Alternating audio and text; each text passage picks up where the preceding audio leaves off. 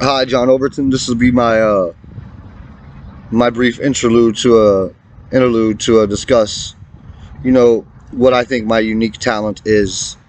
So I came up out the mud, y'all. I've been, Lord, I've been poor, in the lowest way.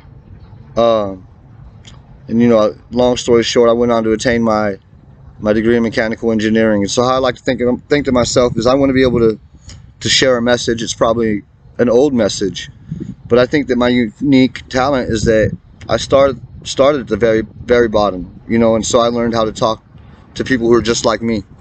Um, and so having attained my degree in mechanical engineering and also being a veteran, um, I've learned to communicate to different people from different walks of life and different cultures. Um, and so I really, I really hope to act as some form of, you know, uh, bridge to to help share the higher ideals that I've learned to discover uh, throughout my journey. Um, thank you so much for listening. I'm John Overton. This is the Verbal Equinox.